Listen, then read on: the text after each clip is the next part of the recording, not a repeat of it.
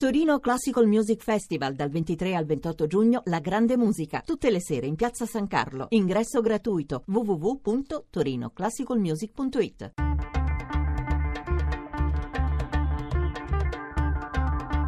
Bianco e nero. Le 18 e 12 minuti, benvenuti a Bianco e Nero, oggi dedicato all'ultimo giorno di scuola e a quello che poi si apre per gli studenti, per gli scolari, per i discenti dal giorno successivo, cioè l'incubo dei compiti estivi, l'incubo dei compiti a casa. È una discussione ormai quasi secolare se sia giusto o sbagliato infliggere agli studenti dei compiti durante le vacanze. Beh, noi a bianco e nero ne vogliamo riparlare, anche perché è un tema molto divisivo che ben si adatta a vederla bianco o a vederla nera. Noi ne parliamo con eh, due ospiti, che sono l'onorevole Maria Chiara Carrozza del Partito Democratico, la ricorderete è stato anche ministro dell'istruzione durante il governo eh, Letta. Buonasera onorevole Carrozza. Buonasera. E abbiamo con noi anche Emanuela Cantoia, che è docente di psicologia a Le Campus. Buonasera, professoressa Cantoia. Buonasera. Allora, prima di avviare la discussione, come sempre, discussione che tra l'altro ricordo poi è destinata ovviamente anche a suscitare le opinioni di chi ci ascolta all'800 05 05 78, sentiamo Daniela Mecenate che ci spiega meglio il tema della puntata. Secchioni sì, ma non i primi della classe. Gli studenti italiani sono tra i più studiosi del mondo, passano in media 9 ore a settimana a fare i compiti a casa, contro una media OXE di 4,9. Sono più secchioni dei coreani, considerati degli stacanovisti dei compiti, eppure, secondo la classifica dei più bravi del mondo, si fermano intorno al trentesimo posto rispetto ai compagni degli altri paesi, dimostrando performance decorose in letteratura ma disastrose in matematica.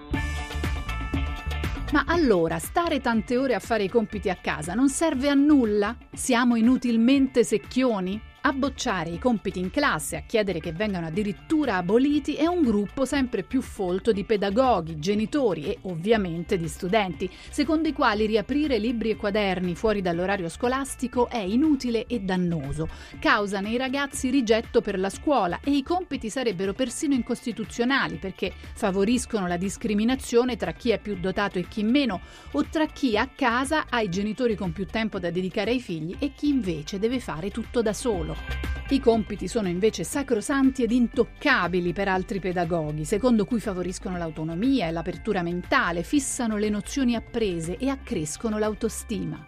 Ed è normale che oggi, ultimo giorno di scuola, questo argomento sia tra i più sentiti e rinforza il coro di coloro che chiedono a gran voce di eliminare anche i compiti per le vacanze a costo di abbreviare il periodo di chiusura estiva della scuola. Chi ha ragione? Libri e quaderni vanno allontanati dopo la scuola o sono uno strumento necessario? Compiti sì o compiti no? I secchioni d'Italia possono rilassarsi oppure no?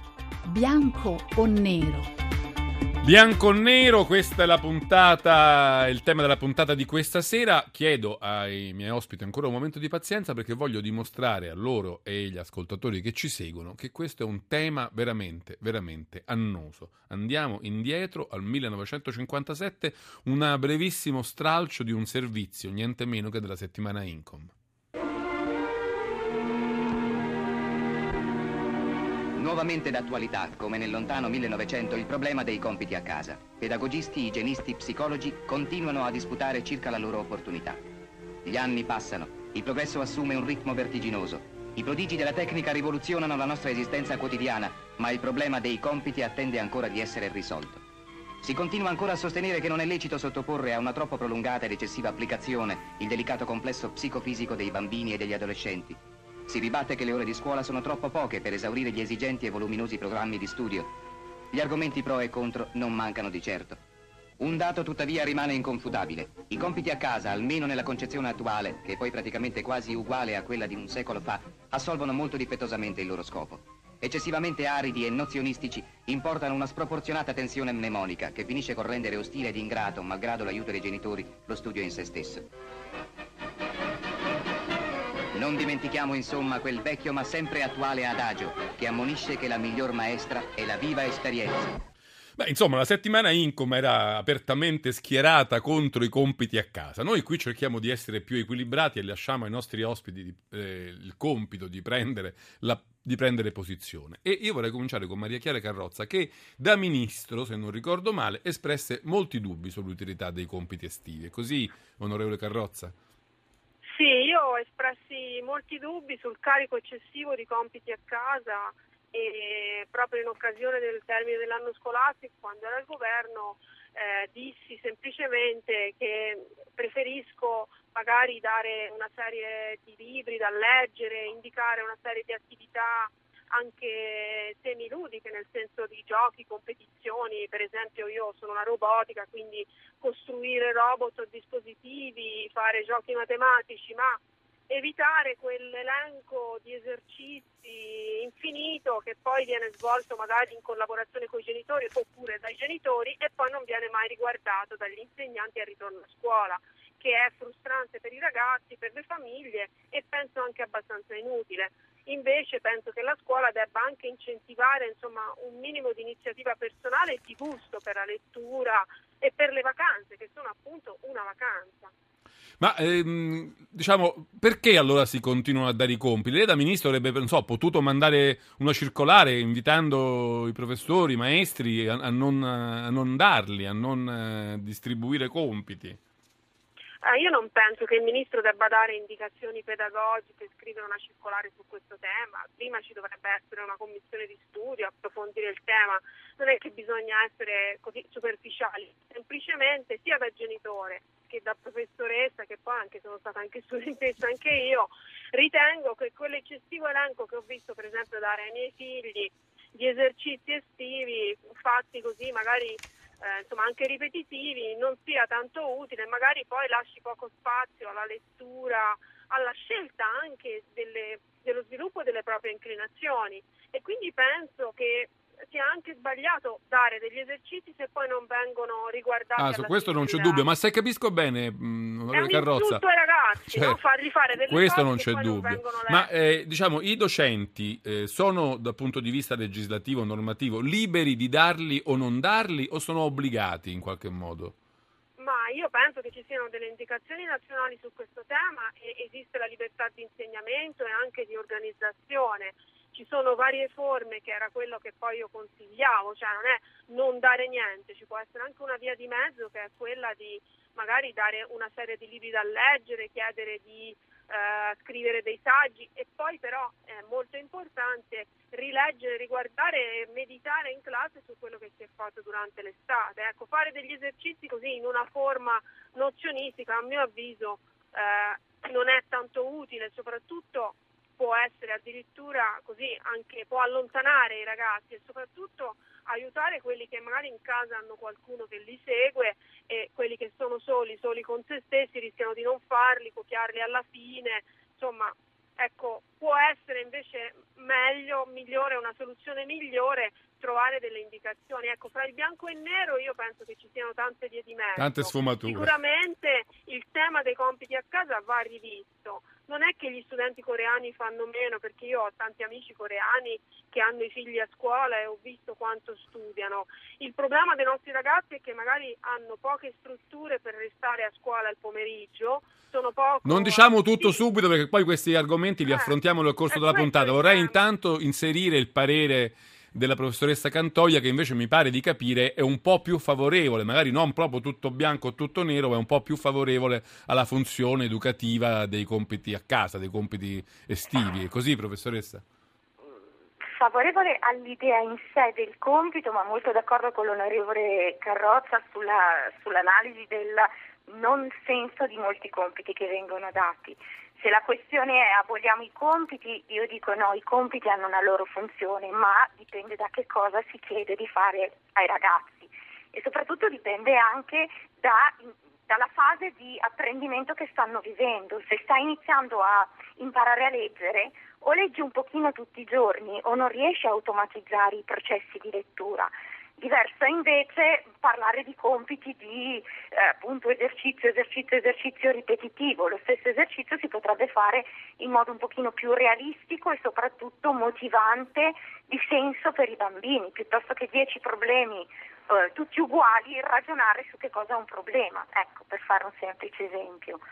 Ma anche, que- anche, il problema che, evo- che, evocava l'onorevole Carrozza, cioè che molto spesso um, lo, insomma, ne ho sentito parlare di questo tema, viene evocato anche nei, eh, su Facebook dove c'è un gruppo molto importante che si chiama eh, Basta Compiti, che ha migliaia di aderenti tra genitori, professori, studenti ovviamente. Insomma si dice si danno tanti compiti, poi si torna a scuola e nessuno li guarda e uno deve stare anche un po' appunto frustrato, come ho sudato sette camicie durante l'estate, magari ho anche pensato di far bene e nessuno mi dice bravo. Questo è il grandissimo problema. I compiti hanno, ehm, hanno un'efficacia sull'apprendimento dei bambini e dei ragazzi, questo ce lo dicono inter- ricerche internazionali. Hanno efficacia però se ricevono un feedback, se ricevono una valutazione, una correzione e soprattutto se questa correzione è abbastanza ravvicinata nel tempo. Adesso non pensiamo ai compiti delle vacanze, ma anche a tutti quelli del fine settimana durante l'anno. Si parlava di svantaggio sociale prima, è vero che tanti bambini che in casa non possono essere aiutati hanno più problemi a fare anche i compiti, però mi piacerebbe citare una, uno studio che ha dimostrato come i bambini aumentano le loro differenze proprio durante il periodo estivo, cioè quando sono lasciati solo con la famiglia se la famiglia non è in grado di stimolarli adeguatamente. Per cui le maestre se li ritrovano a settembre con livelli di preparazione molto diversi da quelli di giugno e ci rimettono quasi un anno a riportare tutti allo stesso livello. Quindi forse davvero le famiglie con più svantaggio sociale hanno bisogno anche di qualche indicazione su come aiutare i propri figli. Quindi lei dice i compiti estivi potrebbero ridurre quella, quell'aumento di, di, disuguaglianza tra gli studenti che si produce naturalmente? Che si produce durante l'estate quando i bambini di famiglie più svantaggiate non hanno magari nessuno che li stimoli a una lettura piuttosto che a guardarsi intorno, piuttosto che a scrivere una lettera a, a un compagno o anche solo una cartolina, insomma. Sembra, mi sembra, interessante questa ricerca. È vero, la, i bambini dovrebbero riuscire a poter svolgere i compiti in modo autonomo, ma la maggior parte delle volte non è così. Provo a lanciare un altro tema sulla nostra discussione, che è quello che molto spesso i compiti li soffrono più i genitori dei bambini, perché non hanno tempo, fanno fatica a organizzarsi durante il weekend o a, seguire proprio i figli. Hanno anche perso magari quelle, quelle capacità, quella elasticità che gli consentirebbe di aiutarli davvero, magari anche i metodi di insegnamento sono cambiati eh, e quindi si trovano anche impreparati rispetto ai loro stessi figli magari. Sì, ma si sentono anche molto coinvolti. Io faccio tanti incontri le, nelle scuole, nei centri eh, educativi e mi trovo sempre a ripetere una cosa fondamentale. I compiti sono dei ragazzi i ragazzi devono, si devono impegnare e al limite se non ci riescono affrontare il problema con gli insegnanti, ma non deve essere il genitore che si mette a fare il compito per il bambino. I genitori si sentono un po' troppo coinvolti in prima persona, forse per una paura di confronto, forse una paura eh, di non risultare genitori attenti se mandano una volta il bambino a scuola senza il compito corretto e fatto tutto bene. Certo. Bisogna riuscire anche un po' a distaccarsi e lasciarli autonomi questi figli. Eh, onorevole Carrozza, mi sembra che a questo punto il, il, la, la questione sia compiti forse, ma quali? Che tipo di compiti? No? Perché diciamo il compito classico, quello mnemonico, compilativo, eh, che insomma allunga le giornate chini stu- sui libri, non convince nessuno. Però forse, eh, glielo chiedo, lei sarebbe d'accordo se ci fossimo capaci di inventarci dei compiti un po' diversi che accompagnino comunque l'attività estiva degli studenti? No, su questo sono d'accordo, nel senso il tema non è tanto abolire il lavoro individuale che comunque serve nel processo di apprendimento, quindi eh, è indubbio che esista un momento individuale di rielaborazione e di esercizio in cui il processo di apprendimento va a buon fine, senza questo processo individuale non si può diciamo, apprendere sia la matematica che insomma, le, le, le, scienze umane. E quindi io eh, non, è, non sono contraria a questa fase individuale soltanto che sono uh, contraria a renderla come dire, un lavoro sterile, nozionistico e anche che allontana magari l'individuo dallo studio piuttosto che avvicinarlo. E a volte, secondo me, nella scuola italiana con eccesso di attenzione magari alla riempimento, alla compilazione di una serie di esercizi ripetitivi che poi però non vanno a vedere quali sono le competenze, quali sono le inclinazioni. Sul fatto dei genitori sono perfettamente d'accordo, il punto essenziale... Cioè i genitori non dovrebbero aiutare stu- i loro No, figli a fare i scuola- compiti. l'istru- l'ist- l'istruzione della, l'istituzione della scuola pubblica è proprio quella di abolire le disuguaglianze sociali e di permettere a tutti, sulla base delle proprie inclinazioni, del proprio lavoro individuale, di raggiungere i più alti livelli degli studi, indipendentemente dai genitori. dalle genitori capacità devono dei genitori. Cioè, essere, la devo fermare, onorevole. essere, La devo fermare, ma torniamo su questo filone di discorso subito dopo il GR regionale che sta arrivando. Come sempre, subito dopo torniamo a bianco e nero. Stiamo parlando con Maria Chiara Carrozza e Emanuela Cantoia dell'annosa e divisiva questione, la vexata question dei compiti a casa. Darli o non darli, farli o non farli, fanno bene o fanno male. 800 05 05 78 il numero verde per le vostre opinioni che aspettiamo alla fine della puntata e subito dopo il GR regionale. Thank you.